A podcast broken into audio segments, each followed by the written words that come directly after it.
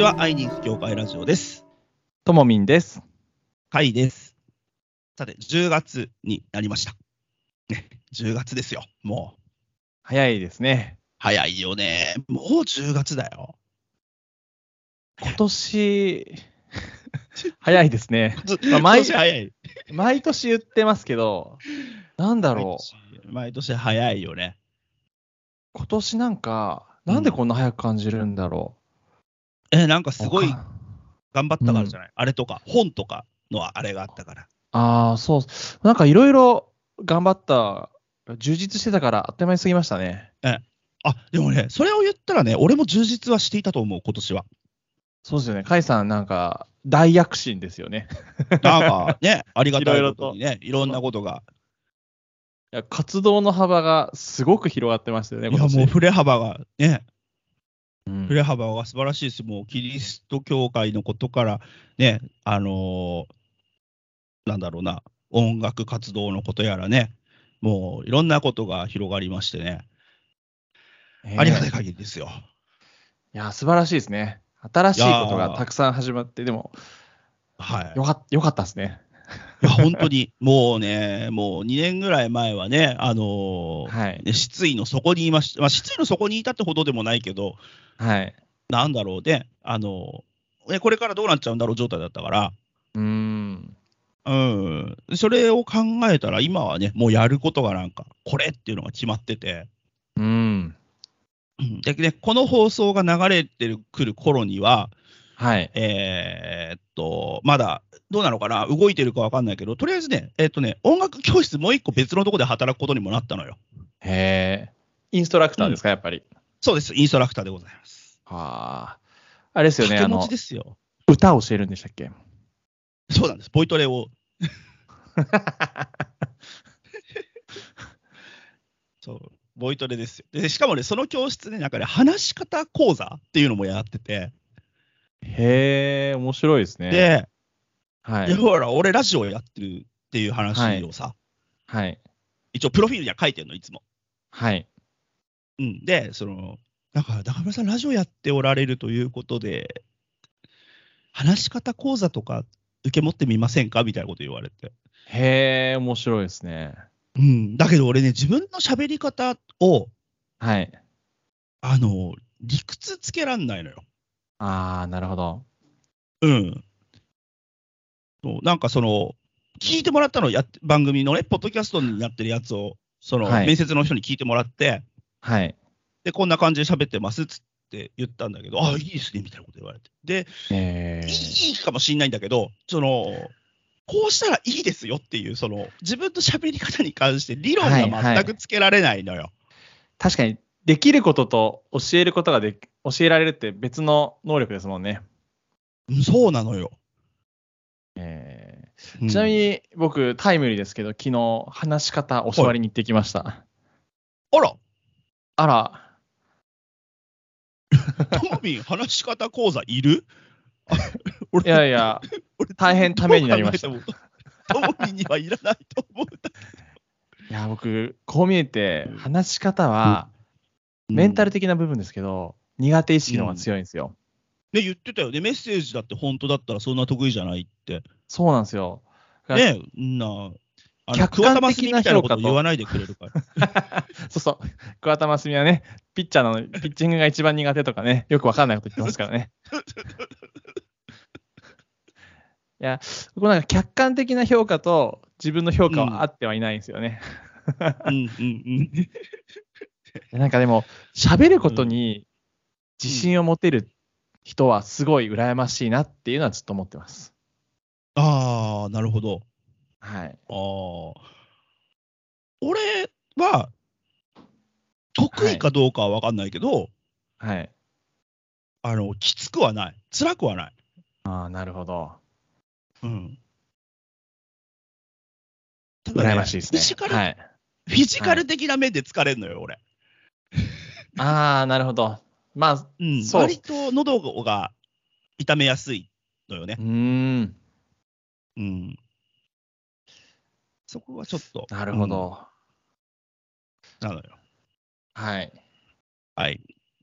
ねじゃあ、今日この話でしたっけ？ね 今日はね、全然違う話なんですよ。えっ、と、今日はですね、はい。はい、えーっとですね、これがですけど、えーまあ今月のね、今月のじゃねえや、ごめんなさい、9月の、はい。9月の頭頃にヤフーニュースに、えー出てたニュースからちょっと、えー語ってみようと思うんですけども、はい。あのー独身男性のはい。寿命が短いっていう話をちょっとね、おー。はい。まあ、それだけじゃないですそこからちょっといろいろ考えていきたいんですが、はい。ね、じゃあ私も独身、独身の男性45歳、ははい。い、45はい。歳独身、気になる、いろいろ気になるお年頃なんですね。で、うんうん。なんですね。って、なんだよって感じだけど。で、でですね、えーこの、男女配偶関係別死亡中央値という、えーデータがあります。うんうん。えーっと、これは2020年の人口動態調査から、えーこのニュースの、えー著者である荒川和久さんというね、独身研究家という、えー肩書きでジャーナリストをやってらっしゃる方が、えー分析したものであるんですが、えーこの、ねはい未婚男性だけね、極端に短いですよ。未婚男性だけが67.2歳。の。あーうん。今、平均寿命が男性で80歳ぐらいでしたっけ？そんなもんなんだよね。80歳ぐらいなんだよ。女性がなんか87、8とかだった気がするんですけどね。うん、だいぶいってるよね。はいはい。それに比べると、はい短いと。もう圧倒的。もう圧倒的に短い。え、男性があ俺あとね22短いと？か。うん。そう、男性が短いの。えー、カイさん22年ですか、はい。俺あと22年。だ未婚女性81.6歳ですから。ああ、女性は然、でしょ？そうですね。なんでなんですかね、っていうところは別に深掘りする必要はないですもんね。ね。ただまあ、なんなんでしょうね。なんか、何か、何かあるのかなと思いつつ、うーん。でも、そしたらじゃあ、じゃあ僕はあと22年しか生きないのかな、なんていうのをふとね、思ったわけです。先日、はいえーはいあの、ね、なんかこう、電車移動中からスマホで、はい。あの、のニュースを見ながら、はい。そう。で、それを、だから悲しいとかっていう話をしたいんじゃないです。うんうん、どうせ俺はあと二十何年で死ぬんだ、みたいな ことを言いたいんじゃないの。はい。もうね、残りの人生をね、いかに楽しく生きるかっていうところですよ。なるほど。はい。あのこの平均、平均余命から、うーん。だから、あの、ちょっと、なんだろうな、これ本当に、えーと、まあ中には、えー病気とかで本当に余命宣告をされる方とかもうんうん。いらっしゃるので、えーはそういう方には本当にあの心を寄せてしっかりあのケアをしていきたいと思うんだけども、はいあのまあまあ、その軽いね、余命宣告みたいなものをうん受けた感じがしたのよ。なるほど。うん22年。そう、お前あと22年だぞって。だからね、俺ね、一生懸命生きようって思っちゃった。あの、アリとキリギリスの話あるじゃないですか。はい、あれときいいですよ。えーっと、なんだっけ、グリム、ど違う、あれといいですよ。安定ですよ。まあ、ま童あまあ童童話、はい。あの、アリさんははい一一生懸命働いて、キリギリスさんは、こう、うんなんか、楽しんで遊んでみたいな時で、冬を越そうとした時に、キリギリスは食料がなくて、アリさん助けてくださいって言って、アリさんが助けてくれるバージョンとくれないバージョンがあるらしいですね、あれ。あそうなんだ。かわいそうだっていう、なんか。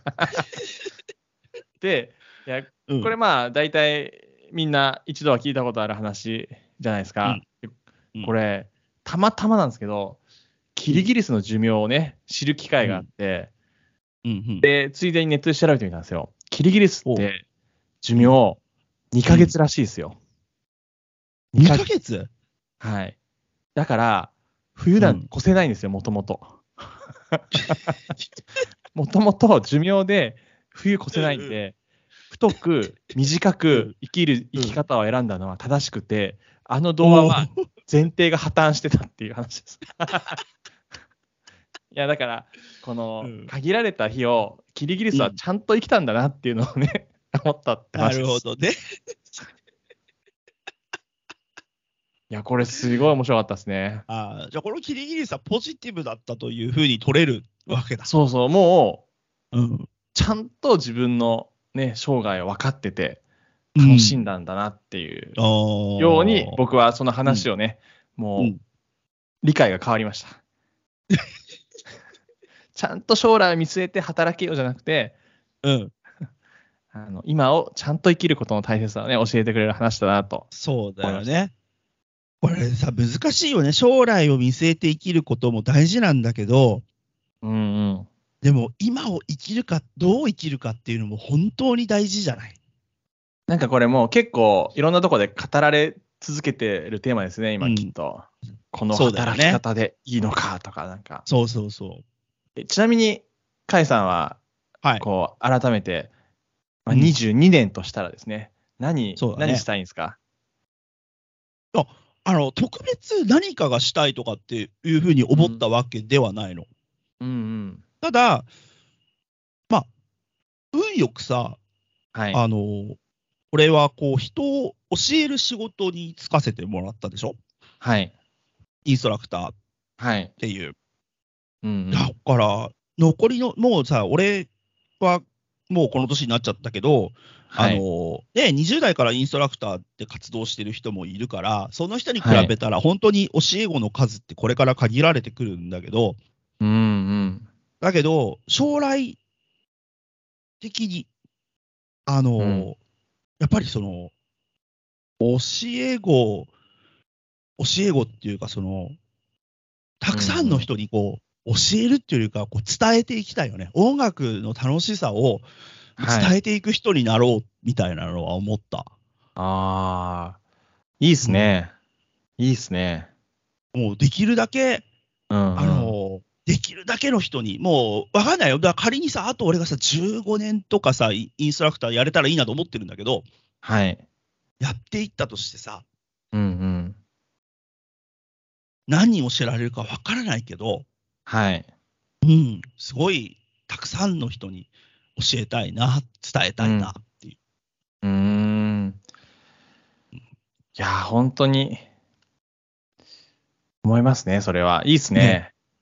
のは思ったなんか、うん、こう、将来ね、あのーやってることがね、ほとんどの人、なんかいろいろあると思うんですよね。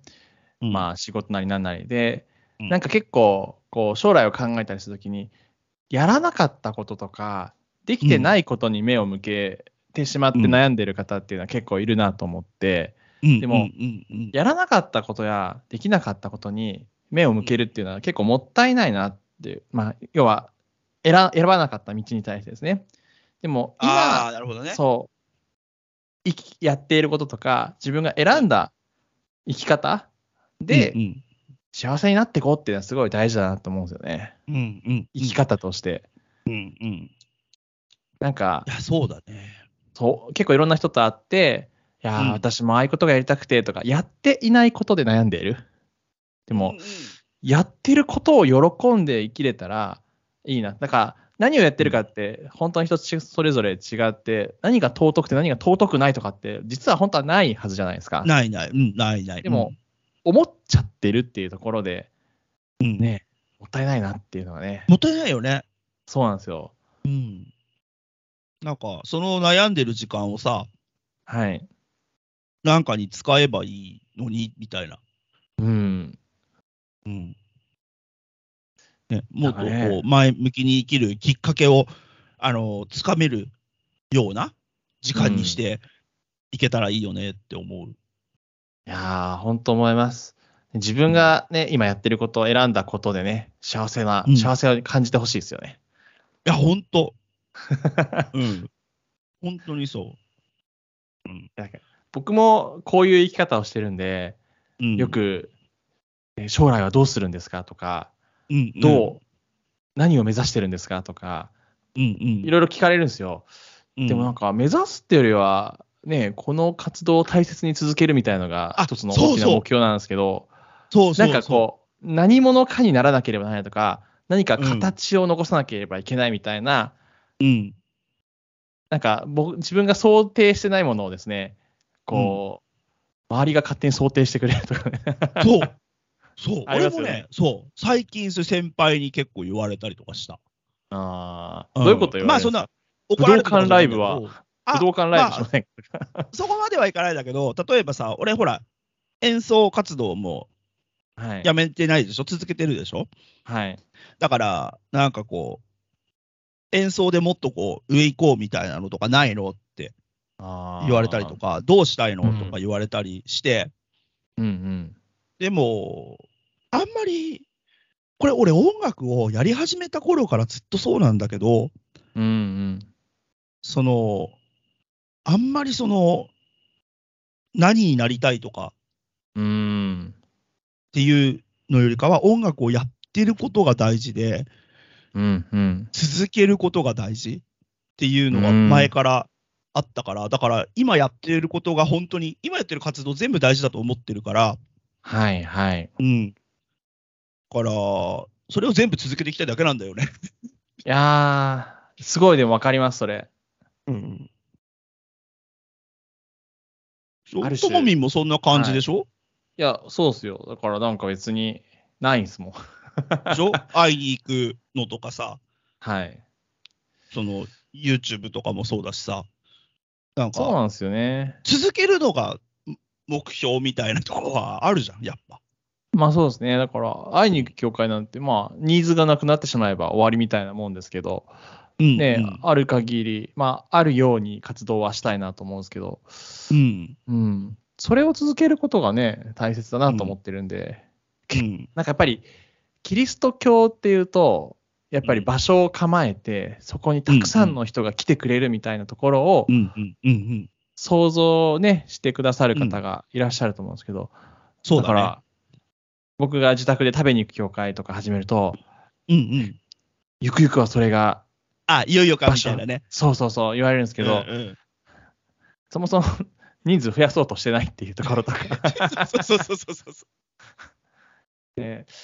う。まあまあ、だから周りの意見とか考えにね、こう左右されてしまわないように、自分が楽しめる生き方をね、選んでいきたいなとは、うんちょっと聞きながら思いましたね。そうだよね。え。ー、そう。ねまあ、ただちょっと今まで話してきたこととちょっとだけ反しちゃうかもしれないんだけど、はい。その、この、えっ、と、平均寿命のニュースを見ました。えーはい先輩に将来どうしたいのって言われましたっていうところで、はい。えーはいまあ、どのくらいできるかわかんないけど、はい。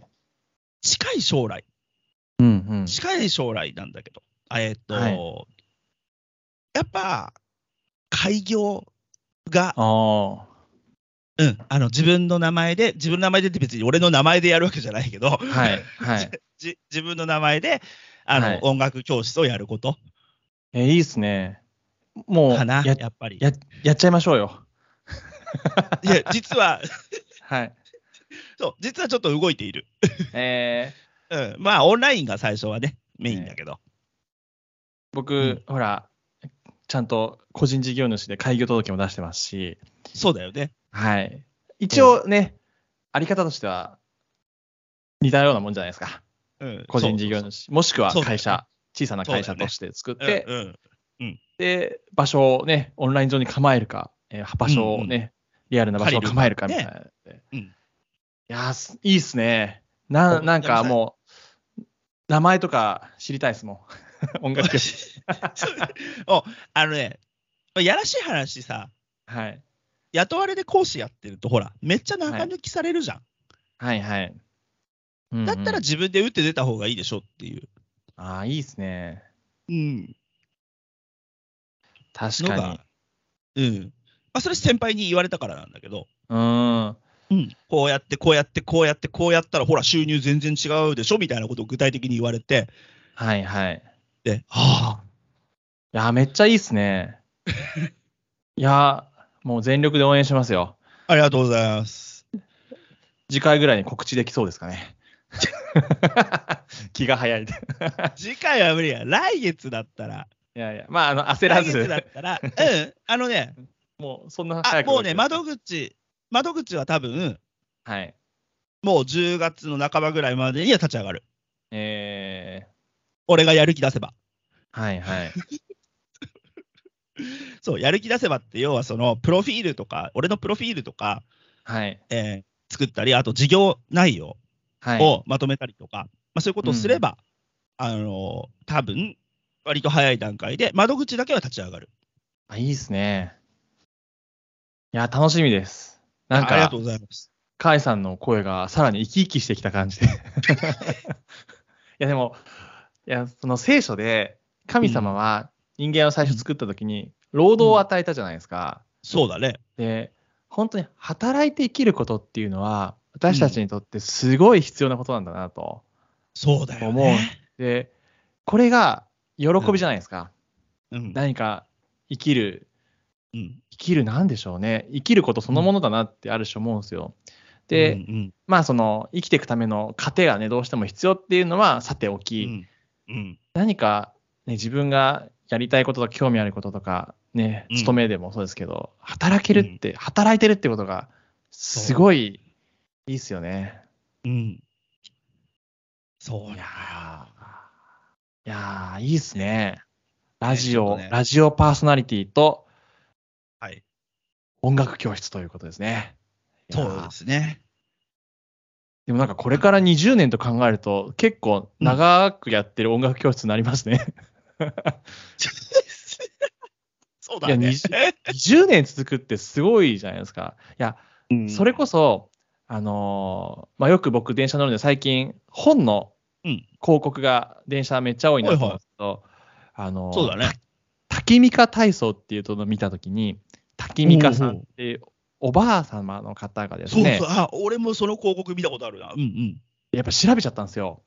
うん。うんなん、か、ろ60何歳まで運動経験ゼロみたいななんかキャッチフレーズで、うんそっから始めて、ね、なんか、すごい著名になって、で、うん本も出して、で、今なんか、英語を学んでうん海外進出をしようみたいなとこまで、80代かおう90、もう90前後だったと思うんですけど、やってて、から何歳になっても始めるに遅いってないなっていうのをね、その方の見ながら思いました。そうだよ。本当にそう。遅いはないよね。ねえ僕みたいな年齢の人が言うと、若いからねっうんて言われちゃうんですけど、あの滝美香さんをね、いつも引き合いに出すと、みんな、そうだよね って。そんなこと言ったらさ、俺本当に本格的に専業インストラクターになったの去年からだからね。あうん。ー、すごいですね。まあ、もちろんそれまでにずっと音楽をやってきたっていうことはあるけれど、うんうん。うん。いいですね。でも、ね、はい。だってさ、あ、あのほら、AKB48 のさ、はい。恋するフォーチュンクッキーだっけ？あのはい。曲を書いた作曲家さんって、あれ確かね、デビュー作だったのかな？初の初の大ヒット曲であ、デビュー作ではないのか、初の大ヒット曲で48歳でコンペに勝ち残って、48歳なんですか？そう、へー48でコンペに勝ち残って、あの曲が売れたんだって。へえ。うんすごいですね。それまでそれまでずっと居酒屋でバイトしてたんだって。へえ。なんか、うんいいっすね、そういうの。だから夢は叶うよってうん言ってあげたいって言ってたね、その人。ええうんいやいやいや。ねえ、いや、なんかそうやって生き方を自分でね、選んでいって、うんそれが幸せだって思えるのってすごいいいですね。うんいやいいですね。。そう、今さ、今さっていうか、今までそのいろんななんか会社とかで働いてきたけど、はい。なんだろう。なんかさ、やっぱ、やむにやまれず、働いてきたっていうとこばっかりだと思うのよ、基本的に。生きるために働いてるみたいなとこって、正直うん、あったんだけど、今、初めてやっとこう、なんか自分で。こう人生選んでるなっていう、うんまあ、それはね、いろんな人の支えがあってこそなんだけど、はい。あの、そういう状況にいさせてもらえるっていうのはすごいありがたいなと思う。ああ、いいですね。ねえ、なんかちょっとしみじみしちゃいましたよ。ね、じゃあ、じゃはいあちょうどいいところでエンディングのお時間、まあ、だいぶ時間オーバーしてますけど。いやいや、単純に今日の話なんですね。いやー、カイさんの話聞きながらちょっと嬉しくなりましたね。あありがとうございます。まあ、だからね、その平均寿命のニュースを見て、はい。あと22年、俺は何ができるだろうっていうのが、すごくいいきっかけになったよっていう話なの。だからね、あのそれで悲しくなったとかっていう話ではないの。うん。いや、いいですね。素敵な話ありがとうございました。いえいえ、とんでもない。だったら精一杯生きてやるっていうねう、んそれだけの話でございうます。ん。ね、この番組を聞いてね、あの何か感じてもらえたら嬉しいと思います。はい。